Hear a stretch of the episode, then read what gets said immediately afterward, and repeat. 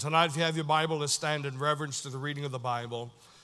In John chapter 1, we'll begin reading in verse number 1. By the way, a Merry Christmas to all of our families here at Bible Baptist Church from Peggy and I. And again, thank you for your prayer. And I can say on behalf of all of the full time workers tonight, thank you for your generosity and your kind gift of $250. It's a great need this time of year and great help, and thank you so much. Notice in the book of John, chapter number one, in the beginning was the Word, and the Word was with God, and the Word was God. The same was in the beginning with God. All things are made by Him, and without Him was not anything made that was made. In him was life, and the life was the light of men. And notice verse number five and the light shineth in darkness, and the darkness comprehended it not. There was a man sent from God whose name was John. The same came for a witness to bear witness of the light, that all men through him might believe. He was not that light, but was sent to bear witness of that light. That was the true light, which lighteth every man that cometh into the world. Our Father, as we bow before you tonight, we love you and we thank you for your goodness and kindness that's been bestowed upon us, for all the music and for the testimonies of this day, for the good presence of God, for your blessings upon the preaching, the testimonies, Lord, for your divine presence. We thank you for your goodness that you've given to us, especially this year. And our fathers, we look forward to 2019. May you take our lives, help it to be dedicated, consecrated, and separated to the work and cause of Christ. For we ask it in Christ's name.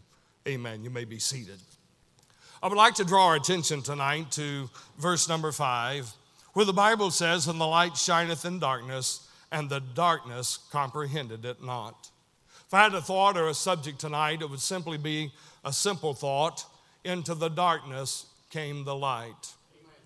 Imagine what it must have been on that night with the shepherds in the field, as according to Luke's gospel, when they were in the field and the angels appeared unto him as our preacher preached from the text this morning, and that wonderful thought of God announcing the Son, the birth of His Son, the Lord Jesus Christ. My friend, I want you to know tonight it was not just a physical dark night when the birth of Jesus Christ was announced. It was spiritually and socially a dark hour as well. In fact, the world was in great chaos during this time. From the Old Testament times when Israel was caught in that vicious cycle and that revolving cycle of being caught in sin and then repenting and getting in under the blessings of God. And then we have the 400 year silence between the Old Testament and the New Testament that was referenced this morning between Malachi and the book of Matthew.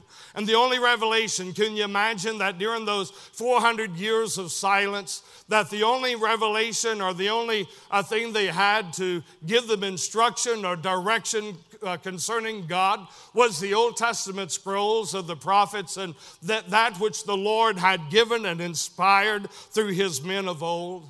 Imagine no new revelation, no new voice from God, no new canon of Scripture being given during this time. We find that uh, Job went through a span of time where he could not find the Lord. And in Job 23, he said, Oh, that I knew where I might find him. Martha said that, uh, she, uh, that if thou hadst been here, my brother would not have died.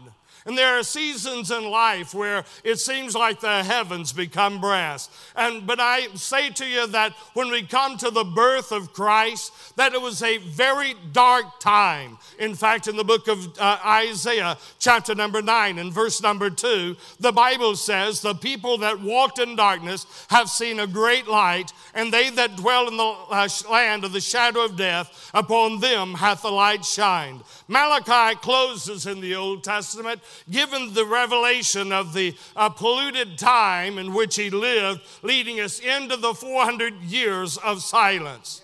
The offerings and the sacrifices had become unacceptable to God. Their priests were caught in corruption, and the word of God in its purity had been diluted. Also, we find that they had uh, translated uh, the treasures that God, or they had used, I should say, the treasures that God had given them for their own gain and their own glory. In fact, when we come to Malachi chapter number three, they had robbed God of his tithes and of his offerings. Israel's hope for their Messiah was wavering by the time that Christ had come on the scene. For 4,000 years, they had looked for the Messiah, they had looked for the promised seed. And I began to uh, study and I began to realize under the hand of the Medes and the Persians uh, Empire and also the iron fist of the Roman uh, Empire, Israel was wavering and teetering concerning the coming of the Messiah. It was desperate in the time of Israel. Israel was in a sad spiritual t- state. The blight of sin had filled the land. In 171 BC, Antiochus invaded Egypt, and it was reported to the Jews that Antiochus had been uh, killed during the battle. And as a result of that, they revolted and they tried to reestablish their kingdom. When Antiochus had heard of what had taken place, he gathered his army and marched into Jerusalem. Bear with me tonight, if you would. He marched into Jerusalem, and, and there uh, they had uh, torn down uh, the things that uh, he had established. It was a time that when Antiochus came in, he literally uh, destroyed the Jews in the sense that he, just, he killed literally thousands of them and put them to death. Israel was taken back into bondage. They had pagan kings and rulers that ruled. The immorality flourished in the land. Religion was dead, much as it is in much of the uh, churches in the day and age in which we live. There was a formalism, a formalistic form of worship that invaded the churches and the synagogues. It was a powerless day in which they lived. Corruption on every hand. Herod was one of the vilest of rulers. He, was a, he had a preoccupation with power. Herod was addicted to power.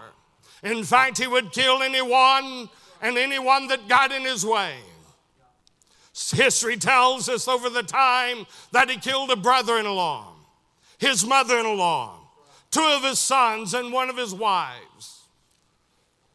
he was a vile man. And it was in this season that Christ, God would choose to send Christ to be born in a manger. Herod was preoccupied with possessions. He built seven places and or palaces and theaters. He exalted himself. It was a time of prestige with him. And yet we know that it was a time that he lived in paranoia. He was afraid and fearful of his life. And may I say to you that when it was announced that Jesus of Nazareth would be born in Bethlehem, that there he had a plan to kill and to annihilate the Son of God born in the flesh. he had a reason to be fearful. He was about to meet the King of Kings, the Lord of Lords, who reigns over all humanity. It was much like in the Old Testament, the glory of God had departed. In the book of Ezekiel, chapter number four, Ezekiel said, Then the glory of the Lord went up from the cherub and stood over the threshold of the house, and that the house was filled with the cloud, and the court was full of the brightness of the Lord's glory. And so we find that that Shekinah cloud had moved from the temple and had moved into the house there in the threshold of the house. And then in Ezekiel chapter number 10 and verse number 18, then the glory of the Lord departed from off the threshold of the house and stood over the cherubims. And then in Ezekiel chapter number 11 and verse number 23, and the glory of the Lord went up from the midst of the city and stood on the mountain which is on the east side of the city. And we find that the glory of God hadn't moved uh, to the threshold, to the cherubims, and went up to the city. And the Old Testament, uh, the, uh, the glory of God disappears in the Old Testament. It is only referred to on two or three occasions after that, but it is always referred to before the time of Ezekiel. And now we have not only a time where sin abounds on every hand, religion is spiritually dead and dying. It has no life and vitality. Humanity is plunged into the deep despair of spiritual darkness, and they're without hope in this world. But God looked out over the scene, and God saw the darkness of humanity, and God sent His Son in the darkness of humanity, the light came from heaven through the birth of Jesus Christ, the Son of God, the Lamb of God on the cross of Calvary.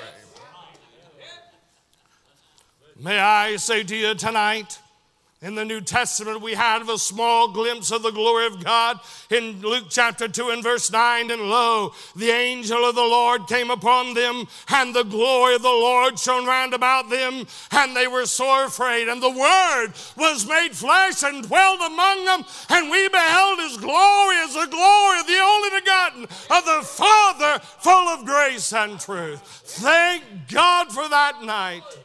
It might have been a dark night. But in that darkness came the light, came the glorious light of the gospel of Jesus Christ. May I just say to you tonight a few things briefly. And that is that Christ was the divine remedy for the sin sick darkness of this world. Behind the scenes of the 400 years, there may have been no new revelation there may have been new portions of the canon of Scripture in God's eternal word. But my friend, it is like a play that is unfolding. And sometimes there is quietness and the curtains are pulled and the stage has been changed. The stage is being set for the next chapter. And the 400 years between the Old Testament and the New Testament, it's as if God has pulled the curtains of heaven. And God is setting for the next scene. It closes in darkness, it closes with the sin of humanity, it closes with the deadness of religion. But when those curtains are rolled back, the glory of God appears as it's never appeared before. And in the darkness came the light, the glorious light Christ, the Son of God. Christ was the remedy for the darkness of this humanity. God's remedy for man's sin was born in the manger. The wonderful, the counselor, the King of kings, the Redeemer of my soul, the Lord of lords, my Savior, was born in Bethlehem. Warren Wiersbe said this, and I thought it to be a tremendous thought. Warren Wiersbe said this concerning the shepherds. He said, Consider the fact that they may have been raising the sheep for the sacrifice on the Passover. And here the angels come and proclaim that Jesus Christ, the Lamb of God, who will take away sin once for all, who will die, I should say, for sin once for all, where there'll be no more shedding of blood of animals. There on the cross of Calvary, He would die and shed His blood and take it into the heavens and sprinkle it on the mercy seat, and God would be eternally satisfied with His blood. It was God in his deity, God in flesh.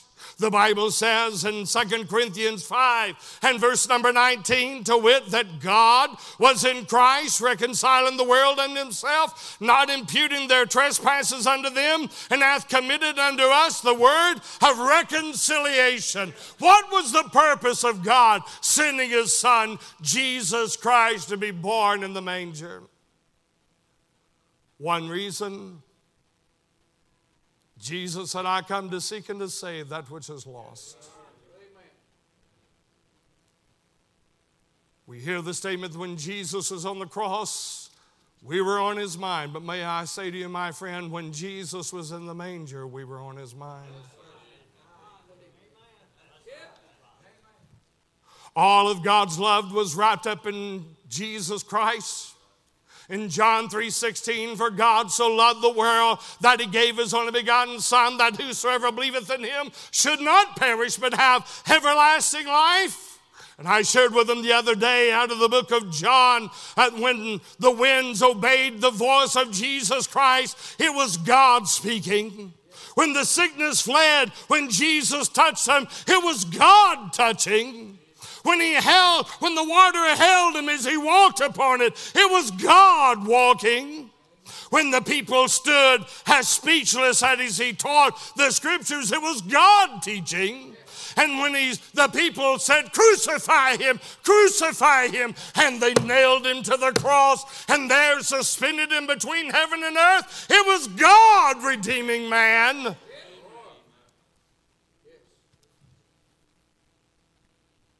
It was God born in Bethlehem.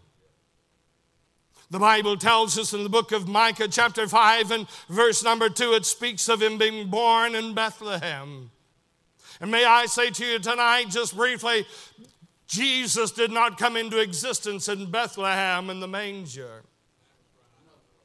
In the beginning, the Bible says in Genesis 1 1, in the beginning, God created the heavens and the earth. Elohim, God the Father, God the Son, and God the Holy Spirit.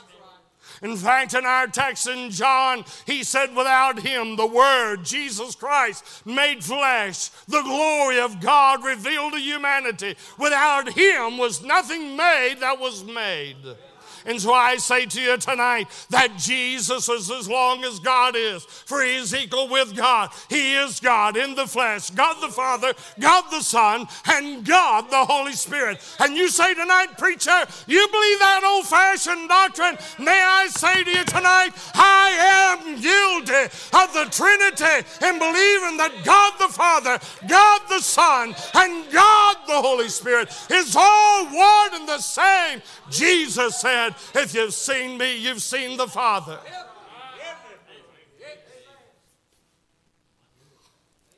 He was God before Bethlehem. He was sinless. The Bible says in 2 Corinthians 2 and verse number 21 For he hath made him to be sin for us. He is my propitiation. He took my place. He took a cross that was built for Barabbas, and, and I had my sins nailed to the cross through Jesus Christ, the Son of God. And that's why Bethlehem was there. That's why Jesus was born of a virgin.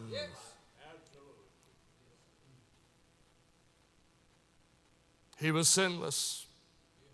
He was the Savior. Christ's mission wasn't to save just the wealthy, the religious, or the righteous. He came to save sinners, of whom I am chief. Luke 19 10, for the Son of Man has come to seek and to save that which is lost. Are you here lost tonight? Then you've got hope. Jesus came to save you. The Bible says, They that are whole need not a physician, but they that are sick. Jesus said, I came not to call the righteous, but sinners to repentance. You say, preacher, you may say, like a, a man said to me here uh, not long ago. He said, Preacher, I'm so vile and wicked. Nobody loves me, not even my family, not even my siblings, not even my parents. Nobody loves me tonight. And if I told you what I've done, you wouldn't love me. To which I responded to him, You may be right. Your parents may not love you. Your siblings may not love you. Your friends may not love you. You might tell me what you've done, and for some reason, you might uh, cause me to have reserve on uh, trusting you and, and cause me to have some resentment towards you. But my friend, let me remind you tonight there is one who came, who a manger to die on the cross. He came to seek and to save sinners, of whom I am chief. And I want you to know tonight, He loves you and He'll not reject you if you'll call upon Him tonight. Mid 1977, around June, Christ came into the darkest hour of a young teenage boy.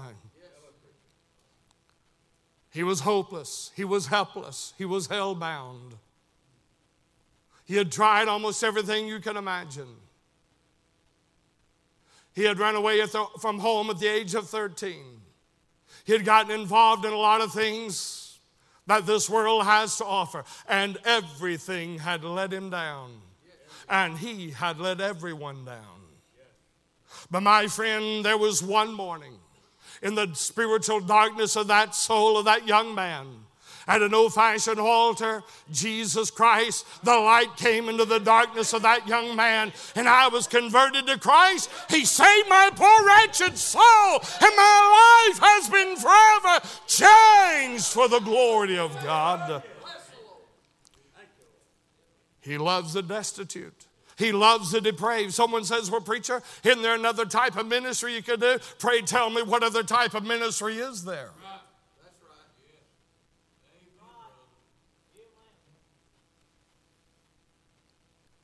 Hallelujah, what a Savior.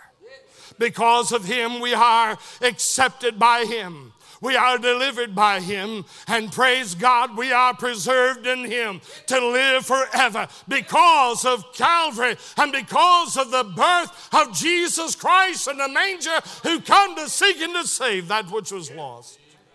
I just want to say this tonight in closing. There is no better time of the year to share Christ and the purpose of Christmas.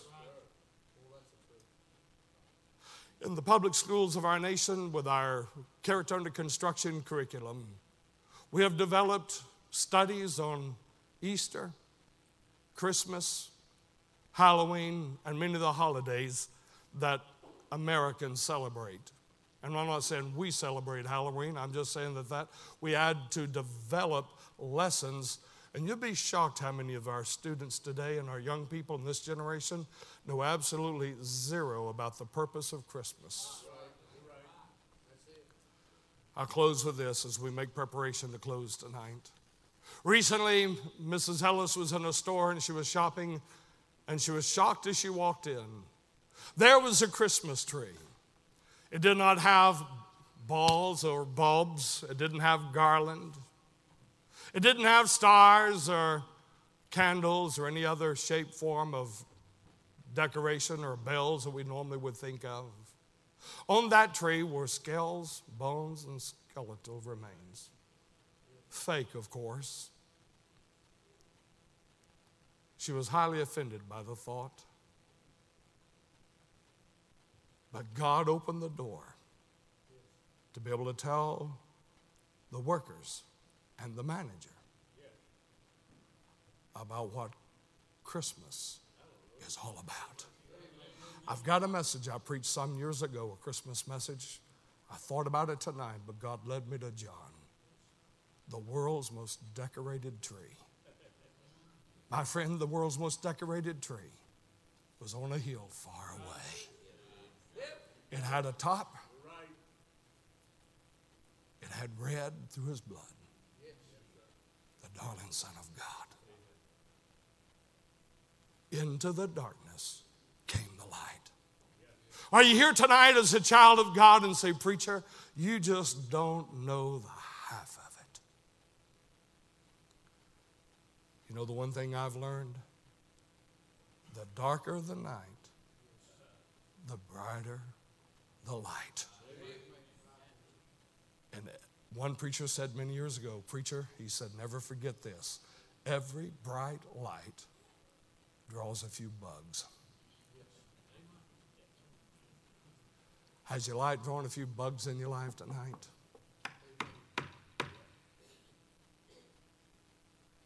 Why? Oh, why? Why Bethlehem? Why a manger?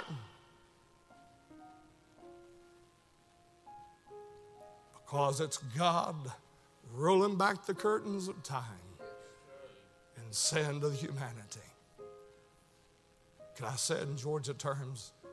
You ain't seen nothing